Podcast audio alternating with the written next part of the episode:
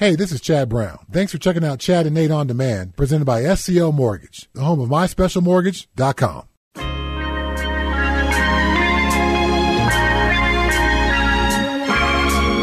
Denver Sports Station 1043 The Fan presents Chad and Nate.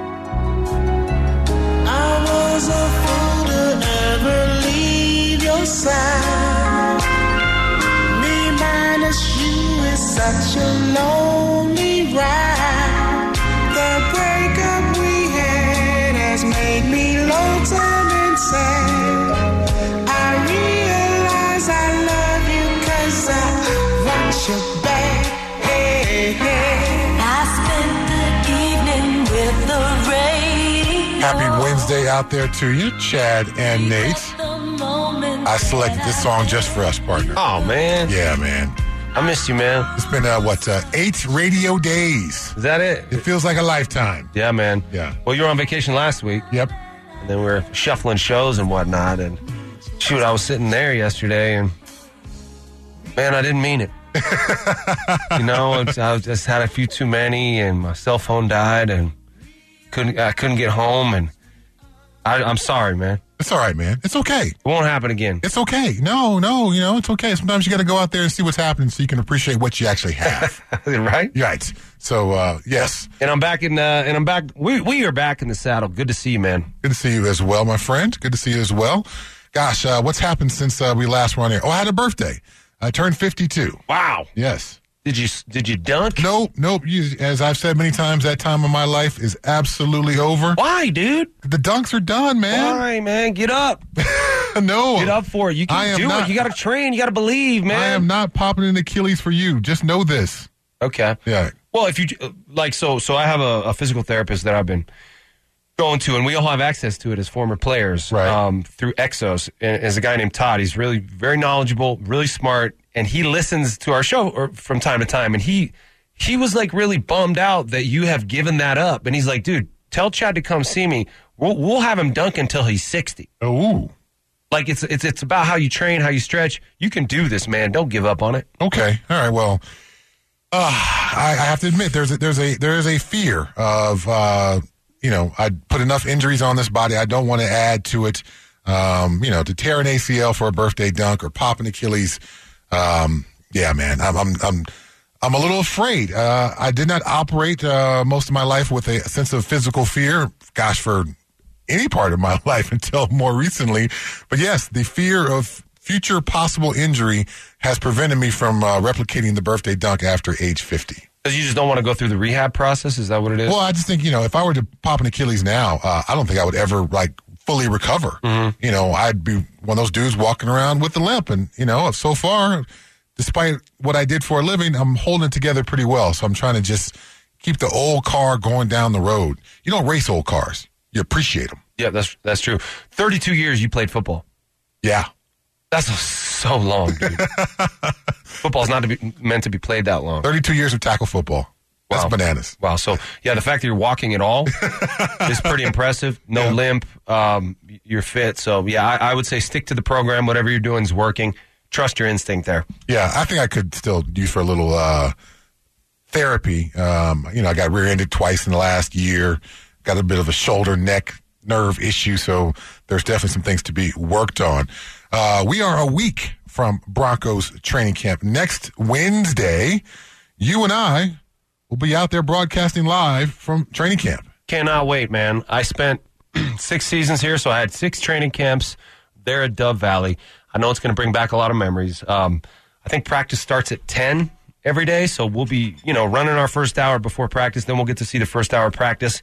We'll kick it over to Stokley and Zach, and then they'll see the second half of practice, but we'll be able to see you know, warm ups, individuals, maybe some one on ones, maybe some nine on seven. Who knows how long practice is going to be, but just being out there in that environment, getting to see the guys coming out, getting to, you know, see them up close, running around and seeing the coaching style of this coaching staff. I think to me, that's the hugest question mark going into this season is how is this coaching staff going to perform? How are they going to operate? And training camp's a really good indicator of what your philosophy is and who you are as a head coach. For example, are you hitting? You know, how physical is it? Um, are you running guys after the fact? Are you doing conditioning?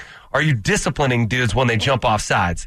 Things like that. Like we used to, you know, if you jump off sides during practice, um, they'd mark your name down, and then at the very end of uh, uh, practice, everyone would break down, and then they'd be like, Nate, Chad, Stink, Ooh. and everyone else who, who messed up would have to come over and then do some extra running, and uh, that was never fun. And it helps you hold your water the next day. You know what I mean? hold your water. Hold your water. That's uh, that's slang for don't jump off sides. It's mental, men. Listen to the snap count. Yes. Um, your nostalgic feelings. Uh, obviously, you've been over there more than just what we're going to do uh, starting next week, uh, being live from training camp. Uh, when you walk into that facility, you walk into that practice field. Does it just instantly come back? Instantly, man. I mean, the process of becoming a Denver Bronco was a surprise Right. to me. I was I was a 49er one day, tap on the shoulder. We traded you to Denver. Next day, I'm in Denver. I'm a Bronco. I'm putting on a Broncos helmet, jersey, and that kick-started a six-year run here. So it was, you know, I'm getting chills thinking about it because it was such a fateful kind of s- circumstance for me. I had never been to Colorado. I'd never been to Denver. I'd never heard anything. I never knew anyone who had been here. Didn't know anybody on the Broncos. And so just the process of coming here to this city, learning about the community, learning about the team, the tradition, and just being under the tutelage of Coach Shanahan and his staff, and then being able to be around such, you know, established veterans like Rod Smith and Ed McCaffrey and Shannon Sharpe and and uh, you know Jake Plummer and Al Wilson, Trevor Pryce, all those guys who were here when, when I got here was pretty special to me, and so I always you know feel that way when I go to Dove Valley when I went there to cover the mini camp practices. I felt that feeling, you know, driving up and seeing the goalpost sticking up over the fence there. And obviously, they've added a lot to that facility. They built the field house. They built that big hill on the side. They, you know, built these towers for the camera guys to be able to go up in, so they don't have to go in those mechanical things every day. Those cranes, yeah. yeah. Mm. this sends them up there. Like if there's a lightning storm, like they have to like mm, do that very uh-huh. slowly. Um, so some things have changed, but a lot of stuff is the same. The same staff out there, the same PR, the same groundskeepers, same, you know, trainers, same equipment dudes, and obviously the same field in the air, feel in the air. So looking forward to being there. I've always said there's you know there's two seasons in my family. There's football seasons and there's waiting for football season. Um, we are seven days away from the start of all that. I think some uh, training camps actually kick off maybe a day or two before the Broncos do. So uh, it's that feeling. Now you know I don't get a chance very often. I don't live in you know in Seattle or Pittsburgh, so I don't get a chance to walk on those fields very often. But regardless of what football field I walk in, walk on, at some point I have to reach down and touch the grass or the turf. Uh, as a guy who spent a lot of time in you know three point stance, um, that's just putting my hands on the grass and turf just brings it all back to me a little bit. Um, so yeah, that I don't think that feeling ever goes away. I, I imagine there's uh, listeners who only played high school football who they get near a football field, they've got to do something down there. It's just such a ingrained part of our psyche as as former football players and athletes. So you were from the old school sort of where two a days work, two a day. Yes. Uh, I, I did two a days as well, but we didn't like go full pads banging both days. Is that what you guys did? my first training camp in Pittsburgh, we did two a days in pads for both two a days for two weeks in a row. No days off. That's absurd. It was bananas. Um, I, I just, I remember probably uh, the start of week two, just thinking, you know, just I don't, not sure if this NFL thing is really going Oh, to be really? for me. Really? I'm not sure if I'm You ready to cut hang out. If I'm cut out for this. Yeah. You know, everyone Everybody goes through that, yeah. Everyone goes through the woe is me moments, particularly as a as a young player, as a as a rookie, just because you're just not prepared for for what's happening. And you know, obviously the Steelers were a very physical minded team. Um, we did a lot of hitting drills. It was constant contact. Um, yeah, that was tough. But I've never had a training camp experience as as difficult as that. As time went along, Bill Cowher got a little bit softer. Uh, rules began to change. There began to be restrictions on things, and now we end up where the players, what they, I think they can only have 13 or 14 padded practices all year long, and, and I think they're limited to maybe 14 overall through all all of training camp. Okay, so yeah, it's going to be. I think it's just one practice a day too, right? They're not doing anything in the afternoon. You can do a walkthrough, Okay. it can't be a practice; it has to be a walkthrough. Cool. Yeah, and they got to do a ramp up period, right? Yes. So they can't come in right off the bat, start hitting. Uh, I think there's three or four days where they can't put on pads. So a little bit different, but it's still football. that's the thing. It's still football, so you got to find a way to prepare for Sundays because Sundays are still going to be extra violent. And if you're not prepared for that, if you haven't practiced that, if you haven't found a way to be physical during training camp, you're going to get your new your you know what ripped off. Absolutely.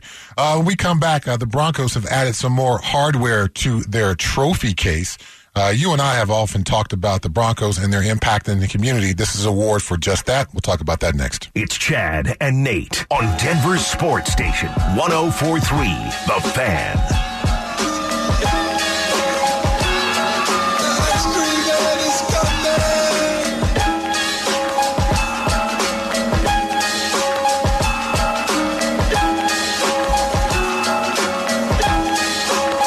Uh, Nate, you and I have talked about all the ways that this organization uh, impacts uh, the community here um, and, and what a Broncos town this ultimately is. And I think a big part of that is the Broncos community outreach and the things they do in the community. Um, and I've bounced around the league en- enough to know that not every team functions at a high level in this regard. And it's not important to every organization, but you were uh, a part of this organization. You- You've heard all those folks inside there talk about the community outreach, the things they need to do in the community, and the, the impact they're looking to make. Yeah, and it was always just kind of stressed. And um, yesterday it was announced that the Broncos won the uh, ESPN Sports Humanitarian Team of the Year award, which is given to the sports franchise that demonstrates how teamwork can create a measurable impact on a community or cause. The Broncos are one of two NFL teams ever to win the award. The 49ers did it in 2017, and only one of three organizations to be named a finalist three or more times. And so, yeah, the Broncos won it just this year, and the reasons why they listed them, they have a lot of them. They're like you said, they're very involved in the community. They got players volunteering more than 900 hours through 745 different engagements. They launched a gun buyback program in partnership with Denver and Aurora council members and Colorado-based nonprofits, uh, Raw Tools. They contributed over $275,000 for Inspired Change programs and initiatives. They're the only professional sports team to fully fund its own branch of Boys and Girls Clubs of America, um, which is close to me because the Boys and Girls Club was a big part of what we did as far as the outreach when I outreach when I played there. And there's one Boys and Girls Club in particular in Aurora, um, where after Darrent Williams was killed, they erected a a statue of him out front, and and that became kind of the flagship Denver Broncos Boys and Girls Club there. And um, you know, like I said, they fund it and they give them all the resources they need, and they've been doing that since 2003. Uh, they support 30 local nonprofits via the club's annual community grant program. They invest in the equity of female youth sports, which is huge in the metro Denver area, with an emphasis on launching a girls' high school flag football pilot program, which will be fun. I've heard the NFL talk about wanting to turn flag football into an Olympic event They are. They're very serious about that. which should- be pretty interesting. And then also they conducted staff community service series featuring in-person and remote monthly volunteer opportunities for Broncos staff and families. And I know that's just kind of a list of, of a lot of things that they do, but for me as a player, it was clear. You just talked about bouncing around and seeing that not all teams devoted themselves to that, but as a player here, man, it was clear that that was a priority. You you you had to go do stuff. You know, you had to get signed up for these days on on your day off where you would go and spend times with the boys boys and girls club or spend time, you know, um, serving food to to those in need or you know doing clothing drives or or going to different charity functions or autograph signings and it was just like a very familial um, community kind of way to bring people together and make people like Justin Simmons, who's been here for six years on a losing team, want to stay here because of the magic of this community and the imprint on this organization. And I just think, um, you know, Pat Bowlen and his family are to credit for that, and the people they hired to do the job. I just hope um, Mr. Walton continues that tradition. I would certainly hope so. Uh, I would certainly hope so. The the established community outreach and connection to, to the community is there. Uh, they don't have to uh, reinvent the wheel. Just follow along the example what the Bowlen family uh, help institute here with the Broncos. Uh, those kinds of things they they tie you to a team, and you it, it grows it from uh, a job to a family, familiar family kind of experience. And when you have veterans on the team who uh, take part in those things, then you feel maybe not, maybe pressure is not the right word, but more of a obligation because this is what this organization does to participate in those things. If you're a young player and you're just walking into the, the locker room out of college where these things maybe aren't a part of your college program, but when you see, you know, I'm sure Rod Smith was involved in these kind of things and you're in the same receiver room as Rod Smith. Well, if Rod's doing it, then I've got to participate. And if Rod's the right kind of guy, the right kind of leader, he says, Hey man, on Tuesday, I'm going to go do this thing. Why don't you come with me? Uh, and, th- and then you start passing the torch down. That's how these long-term team to community relationships uh, get established. Uh, I was a uh, a frequent. Uh, I don't know what you would call it, visitor, participant at the Boys and Girls Club in Pasadena. So, of the list of things you ran down, that's the one that I'm loving right there. 14,000 plus underserved, under-resourced youth who have made that, uh, the Boys and Girls Club a home away from home since 2003, since the Broncos started sponsoring the, uh, the only professional team in all of sports to sponsor their own Boys and Girls Club. That's awesome. That's significant. And this, uh, award is very well deserved. Yep.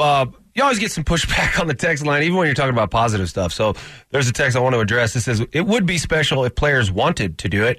If you have to do it, if you're forced to do it, that is not a sincere effort.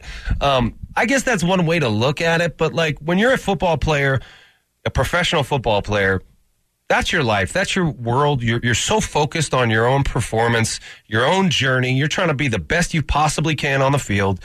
And so it does take somebody to give you some perspective Yeah, on absolutely. what's outside of that. Mm-hmm. And if you don't have somebody to kind of tap you on the shoulders or suggest something outside of that, something that's service based and not just pursuing your own journey, then yeah, you can get locked in your own thing. And so for for me, I learned to appreciate this community and I made connections with people outside it because it was mandatory at first. But then you go out in the community and you realize that it's something that fills you up, that makes you feel good, that connects you to the community, that makes you care about the the Broncos more because you see what it means to people out there when you're there. You know what I'm saying? And so like Justin Sims is a great example of a guy who probably came in and at first uh, was asked to go do something, and he said yes, and he went and did it, and he realized, oh my gosh, this is where I feel at home out here in service, um, using my platform to connect with people. So uh, that is a fairly cynical view of uh, of this. Obviously, players, you know, are not all, oh, I, I want to do it, I want to do it. But when they go get to do it, they see how important it is, and then many of them make that a lifetime pursuit. So, um, kudos to the Broncos for giving these players that opportunity. I think when you come in the door as a professional athlete, you think of yourself as a athlete first. And that, you know, supersedes everything. But as time goes along and you gain perspective, as you just mentioned, you maybe are asked and you go along begrudgingly to do one of these first events, then you, yes, to your point, you realize the impact that you've had. You begin to see the smiles on kids' faces or uh, the connection that the community has to you just simply because you get an opportunity to wear this particular uniform and you recognize I can do something here. I've got an impact here. So I have to imagine a lot of these guys who go back home and uh, maybe even here in this city who have football camps and things like that, maybe that wasn't high on their priority list, but once they are quote unquote obligated or asked to participate in one of these things, that then becomes part of who they are. So yeah, there there may not be everyone walking in the door with this community service minded uh, outreach kind of thing, but as time goes along, uh, you grow to recognize that this is part of your responsibility, uh, and it kind of goes under the mantle of hey, you're a professional athlete. You've got some obligation here to the community that ultimately puts money in your pocket and fills the butts in the stadium. So let me go out there and do something, and eventually, and it doesn't take very long for you to learn that I get something out of this. I actually take away more maybe than the people who, you know, I got a chance to meet and shake their hands and all that stuff. So uh, kudos to the Broncos for making that happen. Uh, hopefully, Texter, we were able to enlighten you what's, you know, which may be a, a reluctant first uh, opportunity for some young young NFL players, but then becomes a lifestyle and a part of who they are and a part of their, you know, professional um, resume, so to speak. Yeah, real quick. Um, also in training camp, one of the one of the things I loved about training camp was the fans that come and sit and watch practice. Like typically, football practice is just you and the team, and the coach is yelling, and you know it's stressful, and you're trying to get it right. But the energy that the fans would bring at training camp practice was always a shot of life for me. Just seeing them up there, um, bringing their families, wearing their Bronco stuff, cheering for big plays, and then hanging out afterwards for autographs we would have to, you know, we wouldn't all sign autographs every day. Um, they would choose, you know, five or ten of us every day to go over there. And obviously, you're not like, oh, me, me, I want to go sign autographs today. But when you go over there and start doing it, and you see the the smile on these kids' faces, and you have those connections, it's like, oh, and I would end up staying, you know, until I signed every last one that wanted me to sign it, and lingering and talking to people because it is those human connections that make this meaningful. Uh, when we come back, uh, I made a practice of every year before training camp, uh, writing my goals uh, for myself and my team on, on the bathroom mirror. Uh, Russell Wilson put an inscription on one of his cleats. We'll talk about what that was and what that means next. You're listening to Chad and Nate on Denver's Sports Station, 1043 The Fan.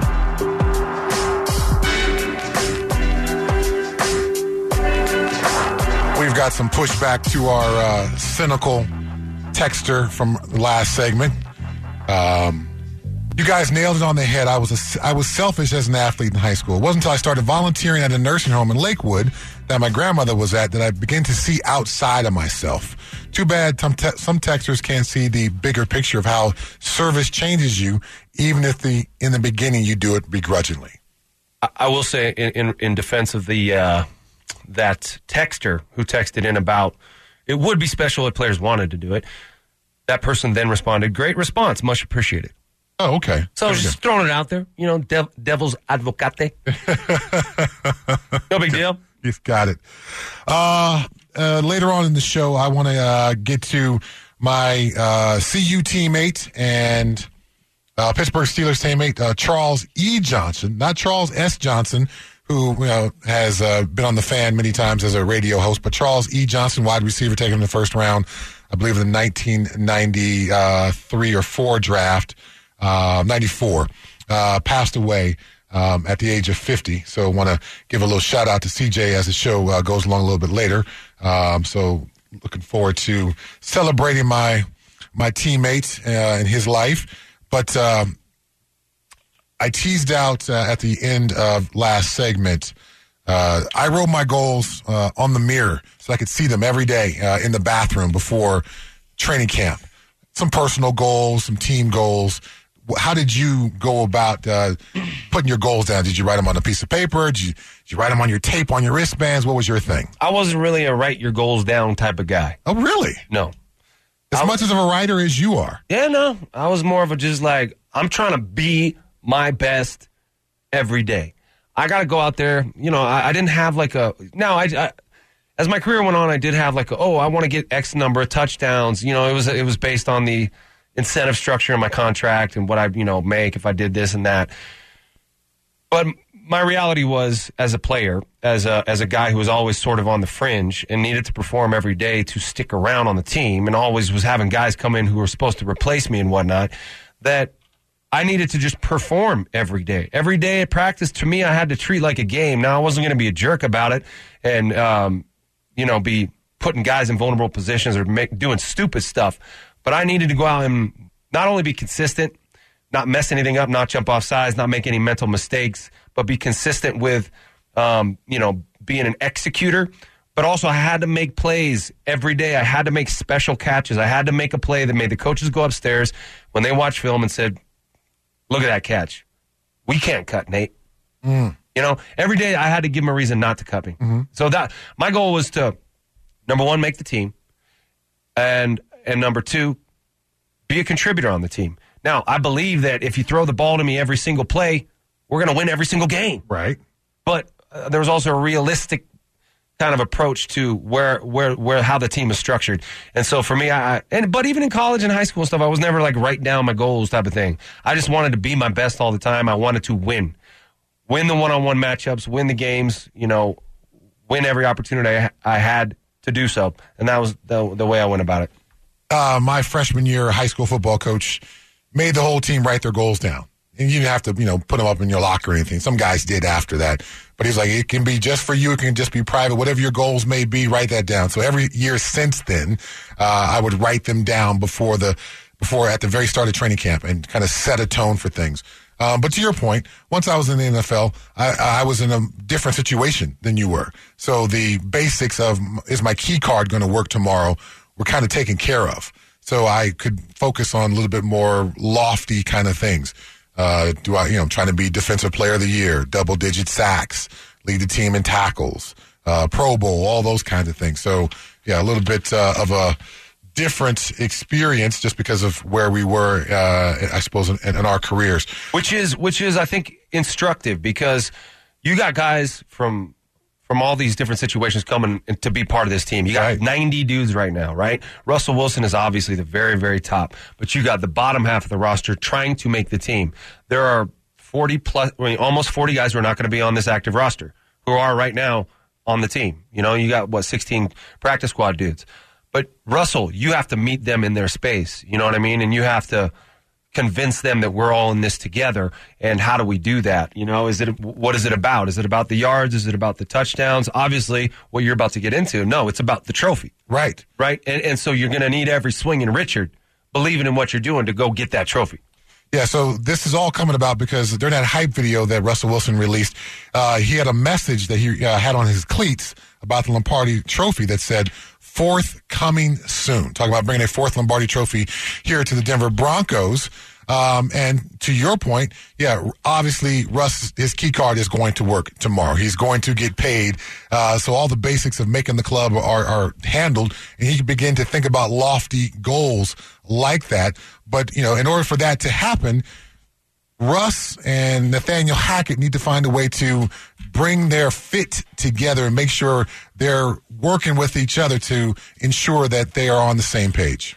I think it's going to be about Russell Wilson's mindset. And I love the fact that he's talking about getting a fourth or winning another Super Bowl because he can't go there trying to win the MVP. You remember we was all like, let Russ cook, let Russ cook. It's time for Russell Wilson to be unleashed. I believe Russell Wilson needs to play within himself. They have great backs in Denver, especially starting with Javonte Williams, skill on the outside. But it's going to be about producing wins. And if playing as Nathaniel Hackett wants him to play, getting the ball out of his hand quickly, putting the football in the hands of playmakers, makes this offense more explosive, I believe Russell Wilson will do that. He understands that his legacy is set. He is a very good quarterback. He's a great quarterback to some that will be a Hall of Famer. But when you look at Russell Wilson, it's about getting that ring, getting that Super Bowl that we say is his, that he was the driving force to leading a team to that game. And we haven't seen that from him, whether it's the one they run earlier in the season or earlier in his career, or as his career grew and he became the guy not getting his team there. That's what Denver is about for both Russ and the Denver Broncos. That was Ryan Clark from ESPN, and I think Ryan did a tremendous job there in, in, in a minute and two seconds, really framing what this Russell Wilson experience is going to be about for Russell Wilson's legacy. Because for the most part, his legacy is built. He has been a great quarterback in this league, but when the Seahawks won the Super Bowl, it was uh, really about that great defense, the Legion of Boom. It wasn't about Russell Wilson. Um, and uh, outside of that uh, loss to the Patriots, he wasn't able to get them back there once it became a Russell Wilson show in Seattle and less about the defense. So he's got to find a way to, yes, not chase the MVPs, but chase getting a ring and bringing a fourth Lombardi trophy here to Denver. Yeah, I agree with Ryan uh, 100%. Uh, Hundo P, as the kids say. Have you heard him say Hundo P? Uh, I have heard that, yes. Makes me want to barf. But It's, uh, it's not that hard to say 100%. It's not that many syllables, kids. Hundo P. I was Right. young ones too. But um, no, I agree with that because Russell wants to be the best ever.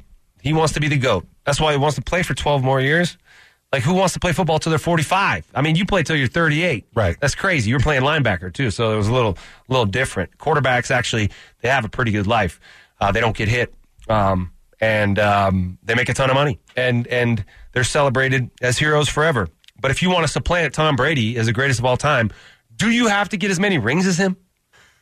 No, think- actually, that's not true. No, you don't, because some people say that Peyton Manning is better than Tom Brady, or was, even though he doesn't have seven rings. Right. Right. So there is a there is a bit of uh, consternation, and there's some nuance when you're talking about who's the best is ever.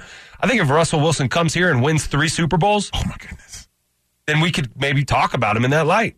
Uh, he he. But if he won three Super Bowls here in Denver, yes, and he is in the Joe Montana, Tom Brady conversation. Yes, because it's ultimately being a great quarterback is awesome, Dan Marino. But your legacy is really going to be uh, made all that much more greater by the number of rings and, and uh, Lombardi trophies you have brought to your organization. Yep. And so and so, how many yards, you know, did Joe Montana throw in in those four seasons where you won a Super Bowl?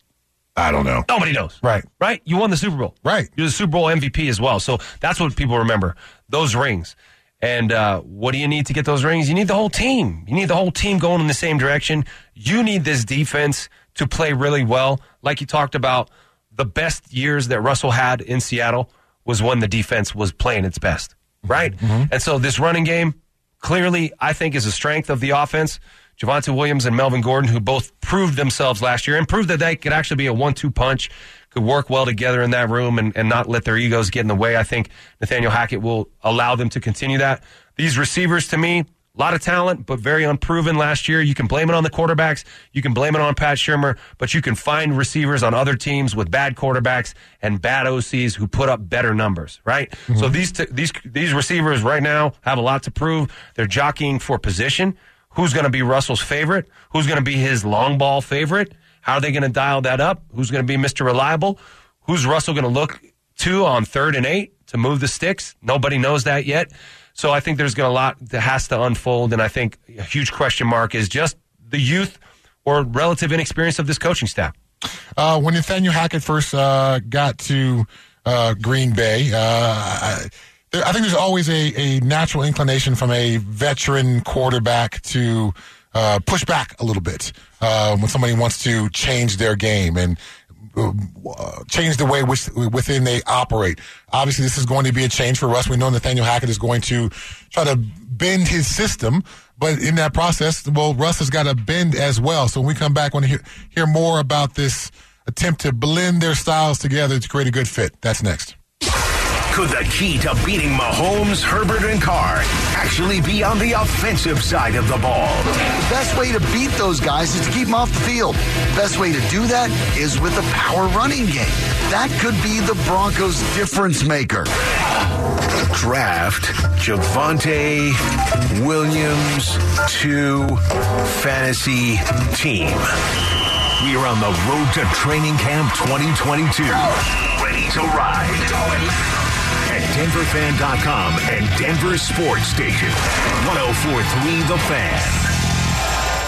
Hey, it's Mike Evans. It's the summer barbecue season, and family owned Sill-TerHar Motors has the recipe for success for today's car buying experience. Research, shop, and compare vehicles at all five dealerships with a few clicks at sthmotors.com with new and used cars arriving daily. Then call and come in and test drive the latest hot models, including the all electric F 150 Lightning and Mustang Mach E or the Ford Bronco full size, available to buy today. Conveniently located at Highway 36 in Wadsworth, Sill-TerHar Motors. Get everything you want out of a dealership.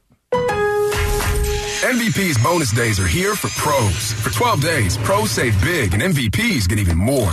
Because MVP's Pro Rewards members can earn bonus points to redeem for rewards. Earn points on every dollar spent up to $1,000 and get up to three times more points when you shop select brands and products. Find MVP's bonus day savings from July 11th to the 22nd in store and online. Exclusively at Lowe's. Exclusively for pros.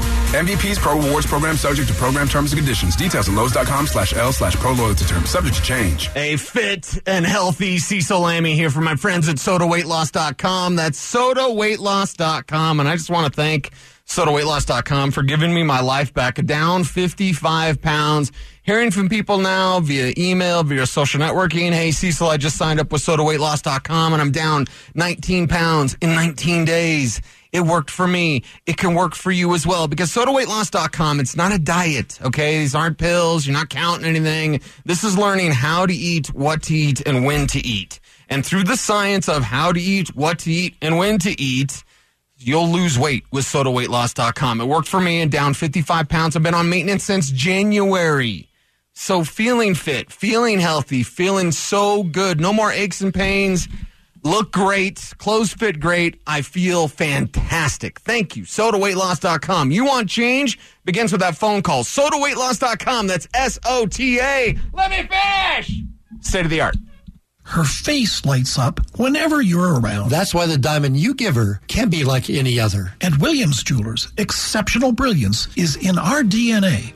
I'm Bruce Williams. And I'm Steve Williams. We grew up in the diamond business. And as direct diamond importers, we personally hand select every diamond. Going through hundreds at a time, looking for what really matters. Life. Like people, no two diamonds are the same. Some just sit there, and then there are those rare gems that explode with fire and brilliance. A diamond that shines like no other. And surprisingly, it's rarely about price. No one sells a more beautiful diamond for less. That's the Williams Diamond Guarantee. So if you found the woman who loves like no other, Give her the diamond that shines like no other from Williams Jewelers. where Colorado shines. Williams Jewelers,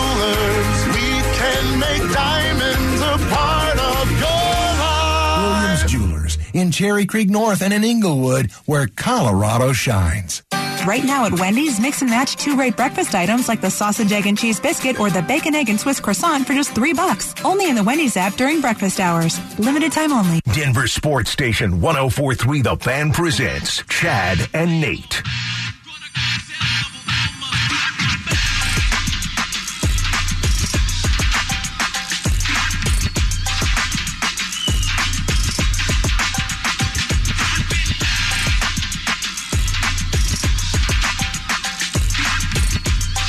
When I was 14 years old and this song came on, yeah, I had to I had to get my breakdancing going.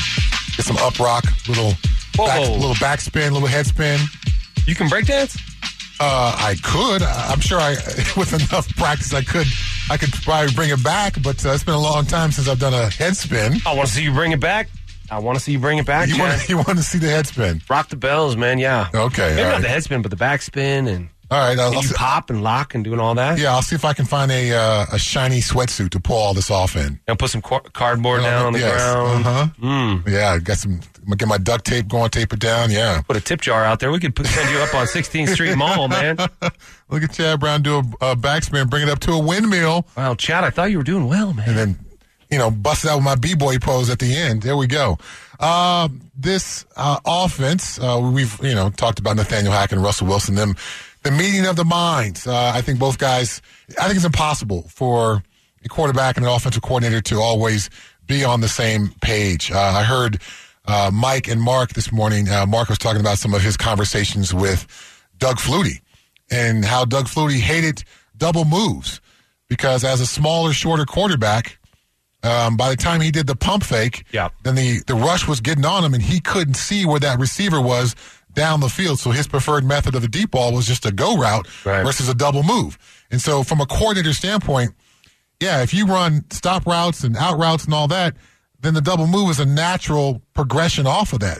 You know, let's fool this defensive back. But if your quarterback doesn't feel comfortable with it, despite it being a clear natural progression in football 101, if I do that, then I have to do this. This is where this meeting of the minds needs to come together for both these guys to to be on the, the same page. Uh, Jeremy Fowler was on Get Up this morning talking about just that. Here's what league officials and coaches that I've talked to are watching. How does Russell Wilson's style of play mesh with new head coach Nathaniel Hackett? Because Hackett had Aaron Rodgers in Green Bay. Rodgers learned to get rid of the ball quickly, won MVPs. Well, Russell Wilson, for as great as he is, the knock on him is he sits back there and takes sacks and doesn't get rid of the ball. So somebody's going to have to have a shift in thinking. I, I'm hearing the Broncos will tailor some of their offense around Russell Wilson and his skill set, particularly the deep ball and his explosive instincts and playmaking. But he's going to have to change how he gets rid of the ball as well. And that could take some time, result in some growing pains early on. Yeah, um, Nathaniel Hackett is part of that old school, quote unquote, West Coast system. That's what Aaron Rodgers talked about, and it's a lot of it is the quick pass game, get the ball out of your hands. Aaron Rodgers went uh, into depth talking about the double stick. The double stick is a is a staple route uh, combination.